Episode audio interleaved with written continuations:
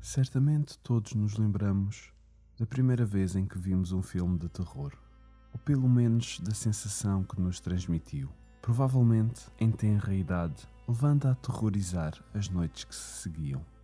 Quem não se lembra da famosa luva de Freddy Krueger no Pesadelo em Elm Street, com os seus realces em cabedal e as suas facas bem afiadas em cada dedo? A presença deste adereço no ecrã era o suficiente para causar arrepios gélidos pelo corpo inteiro.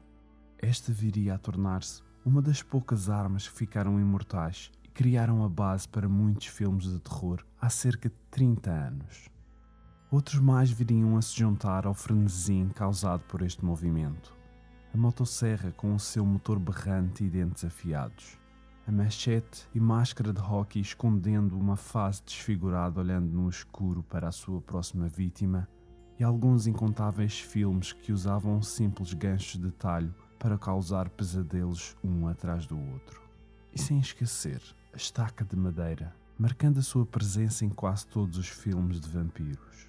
Mas nenhuma destas ferramentas causou mais impacto, mais terror e mais pavor que o infame machado é a semente de todos os tormentos, usado com paixão e brutalidade. E o mais incrível disto tudo é que há menos de um século atrás, estes pesadelos eram todos realidade.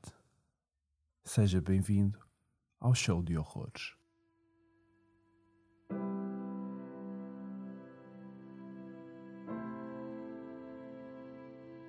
Entre janeiro de 1911 e abril de 1912, um assassino viajou entre o ocidente de Louisiana e o oriente do Texas.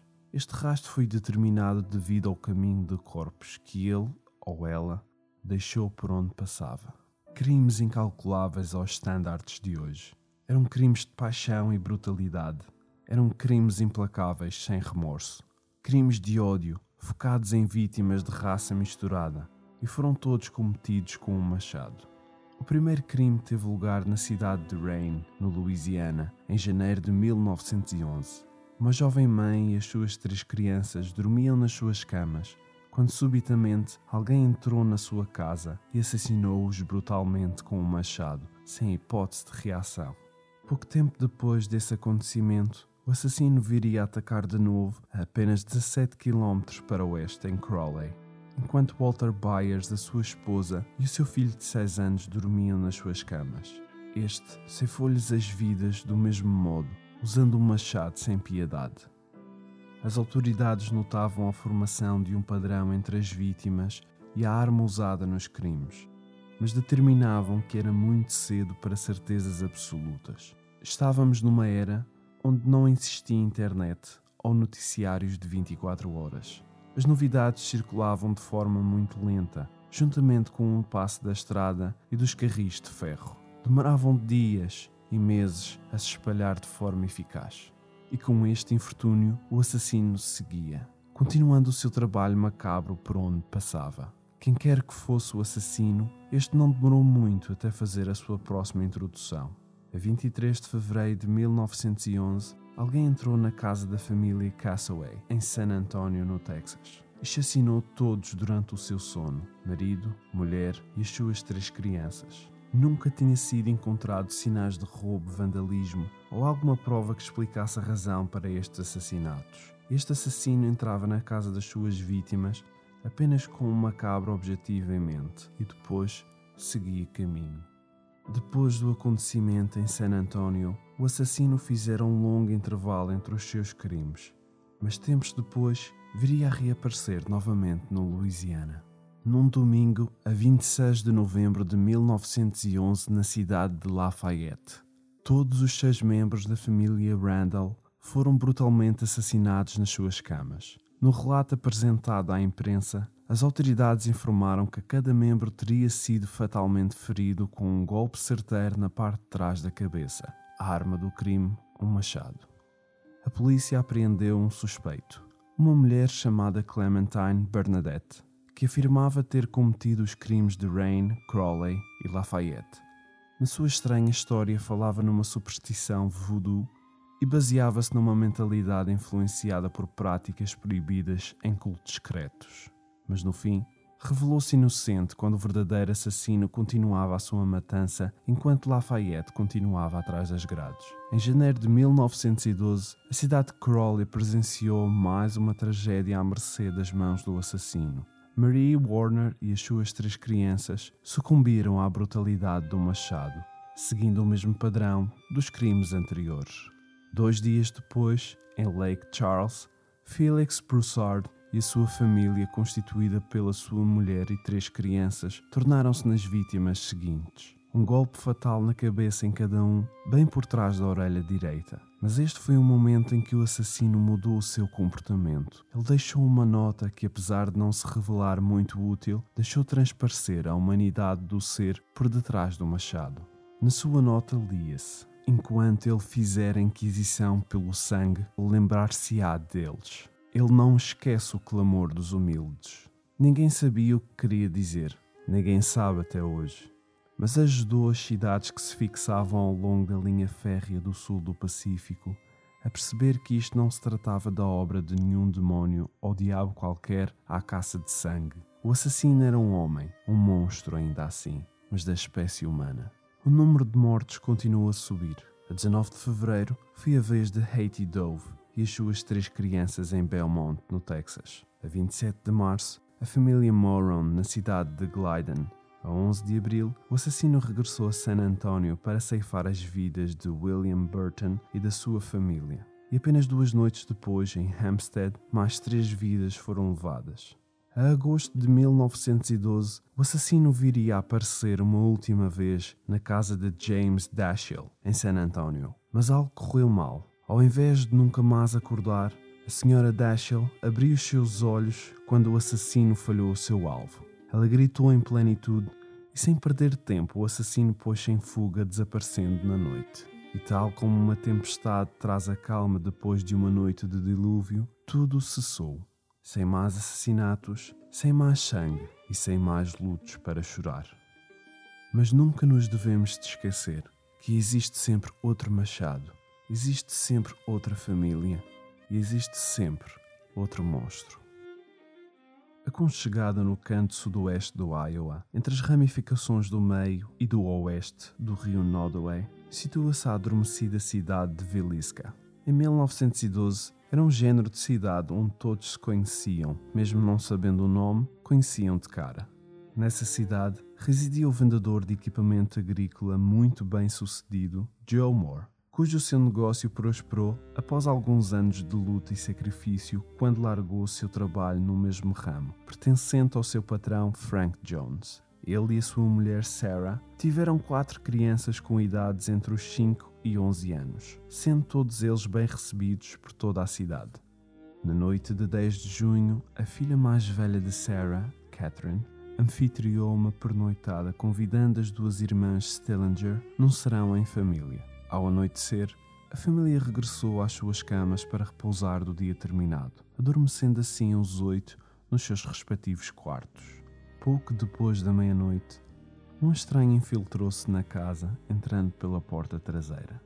Por incrível que pareça, em 1912, na pequena cidade de Vilesca, o crime não era um problema, e tendo em conta que todos da cidade eram conhecidos pela sua amabilidade, Trancar as portas à noite seria algo ridículo, coisa que hoje em dia nem pensamos duas vezes. Quem quer que fosse que entrou naquela casa nessa noite, trancou a porta por onde entrou e sorrateiramente agarrou num candeeiro a óleo onde retirou a sua cobertura de vidro para não correr o risco de este partir e fazer barulho. Acendeu e manteve a chama o mais baixo possível, apenas o suficiente para se orientar e não acordar ninguém em seu redor. Caminhando o mais silencioso possível, passou ao quarto de hóspedes do primeiro andar, onde as irmãs Stellinger dormiam, e dirigiu-se lentamente ao cimo das escadas. Temos esta informação porque o médico legista local deu o seu melhor para tentar recriar todo o ato, a fim de perceber como tudo aconteceu. O estranho dirigiu-se primeiramente ao quarto de Joe e Sarah Moore, onde se encontravam a dormir profundamente nas suas camas. Descansou o candeeiro no chão, pois este só lhe ia atrapalhar para o que planeava fazer em seguida, com outro objeto que trazia consigo, um machado. Ergueu a arma acima da sua cabeça tão alto que arranhou no teto do quarto, mas nenhum dos dois ocupantes chegaram a perceber a tempo e com dois golpes terminou as suas vidas num ápice. Primeiro a de Joe e depois a de sua mulher. Numa questão de segundos, terminou as suas vidas para sempre. Passou em seguida para o quarto dos descendentes Moore, onde um por um tomou as suas vidas com o mesmo método. Um golpe certeiro e rápido nas suas cabeças. Retornou ao quarto de hóspedes, onde estavam as irmãs Stillinger, para terminar a sua missão macabra. Ninguém acordou, ninguém gritou, ninguém teve a oportunidade de avisar os outros até que fosse tarde demais. Existiam sinais de movimentos no corpo de uma das irmãs. Possivelmente algum do barulho nos quartos superiores acordou-a ou simplesmente perturbou o seu sono. Mas pela hora que ela acordou, já não havia nada a fazer. Rapidamente juntou-se aos demais no seu trágico destino. Mas o terrível evento estava longe de terminar. Logo após cessar a vida dos oito habitantes da casa, o agora assassino dirigiu-se novamente ao primeiro quarto onde tudo começou e brutalizou de forma doentia os seus corpos com um machado. Foi estimado que o assassino esventurou o rosto de Joe pelo menos 30 vezes para passar para o da sua mulher por aí adiante. Quando terminou o seu trabalho, tapou o rosto de todas as suas vítimas embrulhou-os nos lençóis da cama. Em seguida, virou-se para todos os espelhos da casa, onde tapou-os, e com um pano cobriu todas as superfícies que pudessem refletir o seu rosto. O assassino provavelmente ficou um bom bocado na casa após o que fez. Tirou uma taça e encheu com água, onde aparentemente lavou as suas mãos ensopadas de sangue e pouco depois das 5 da manhã agarrou nas chaves da casa, apagou o candeeiro, trancou as portas e desapareceu juntamente com o céu vermelho do amanhecer. Como é costume em todas as tragédias, especialmente as que acontecem em cidades mais pequenas, inicia-se logo uma caça ao homem. As pessoas procuram alguém para culpar do sucedido, e as pessoas da cidade de Vilisca não foram exceção. Uma das primeiras pessoas a ser consideradas foi o senador de estado do Iowa Frank Jones, devido ao seu envolvimento que tinha com Joe. Tal como tinha sido mencionado, Jones tinha sido o patrão de Joe Moore apenas alguns anos antes, e quando Joe decidiu sair do negócio do seu patrão para iniciar o seu, levou a carteira de clientes mais lucrativos consigo mesmo, especialmente a parceria com uma grande companhia, John Deere. As pessoas comentavam, pois havia um grande rancor entre os dois. De facto, costumavam mencionar que tratavam sempre de nem se cruzar na rua, sem troca de olhares, sem murmúrios, sem nada. Havia também um rumor que Joe Moore teria um caso com a filha de Frank. A teoria que circulava na cidade era que Frank Jones teria contratado um assassino para matar Joe Moore devido ao ultraje em si. Apesar de Frank nunca ter sido formalmente acusado pela polícia, a verdade é que os média arruinaram a sua carreira política para sempre. Outro suspeito apontado foi o residente local George Kelly, pois era de conhecimento público a sua partida da cidade na noite dos assassinatos. E apesar de ser um ministro presbítero, Kelly era conhecido pelos seus problemas mentais e por ser um depravado sexual.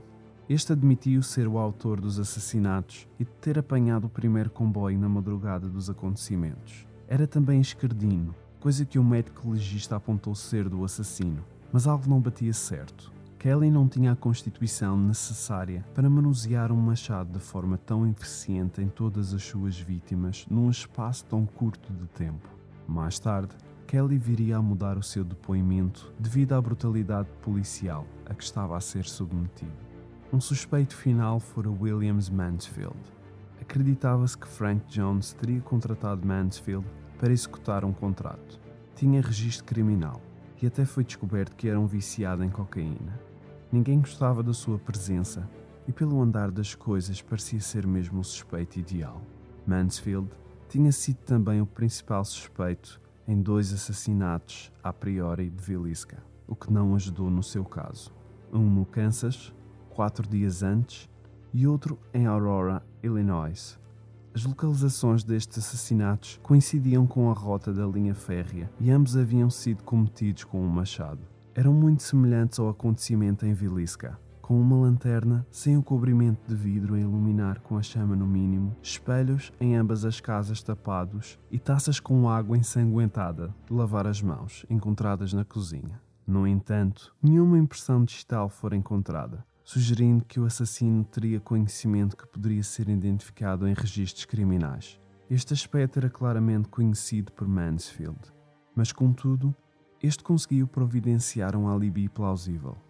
O seu nome encontrava-se registado num livro de pagamentos de um trabalho realizado a centenas de quilómetros de distância, fazendo assim difícil de crer que este viajou até Vilisca num período de tempo estabelecido para realizar o crime.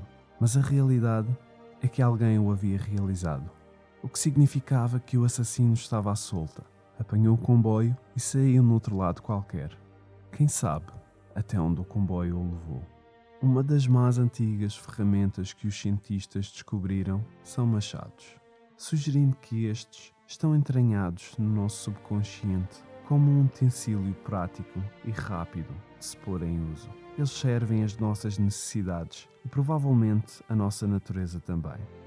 Em Vilisca, e em cidades semelhantes nesse período de tempo, o machado estava presente na vida diária, tal como o telemóvel está na nossa nos dias de hoje. Todos tinham um, todos usavam diariamente. Era comum vê-los no chão de um alpendre ou enfiados na raiz de uma árvore usada para rachar lenha no quintal.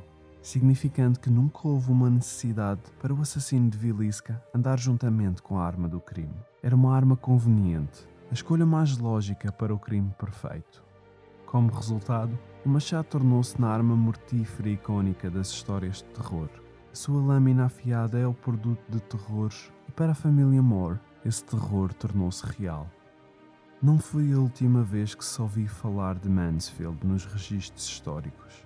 Pouco depois do seu julgamento e libertação, o dono de um restaurante local em Shenandoah, o Sr. Arch A. Thorpe, afirmou ver um homem cuja descrição coincidia com a de Mansfield a embarcar o comboio na manhã dos assassinatos, chegando da direção da cidade. Nunca saberemos ao certo se era Mansfield. Estamos numa época onde muitas roupas e silhuetas eram praticamente idênticas, mas na verdade é que a polícia nunca investigou profundamente o alibi de Mansfield, levando assim a acreditar que tudo poderia tratar-se de um embuste por parte do mesmo. No entanto, o seu nome viria a ser mencionado nos anos que se seguiram em junho de 1914, dois anos depois dos eventos em Villisca, Mansfield foi preso uma vez mais na cidade do Kansas. A razão? A sua ex-mulher, juntamente com os seus pais e a sua criança, foram encontrados mortos na sua residência em Blue Island, no Illinois. Segundo as autoridades, foram brutalmente assassinados durante o seu sono. O assassino tinha usado como arma um machado.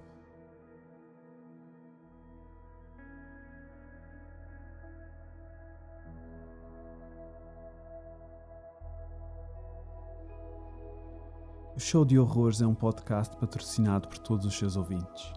Se gostou deste episódio, considerem apoiar mais histórias como estas, para que nunca falte o seu momento semanal. Basta inscrever-se na nossa página do Patreon em patreon.com drsinistro. Lá terá acesso antecipado a episódios que ainda não saíram, assim como a extras exclusivos para os patronos do canal. Não se esqueça também de seguir-nos nas redes sociais, cujos links estão na descrição. Espero por si mais uma vez no próximo episódio.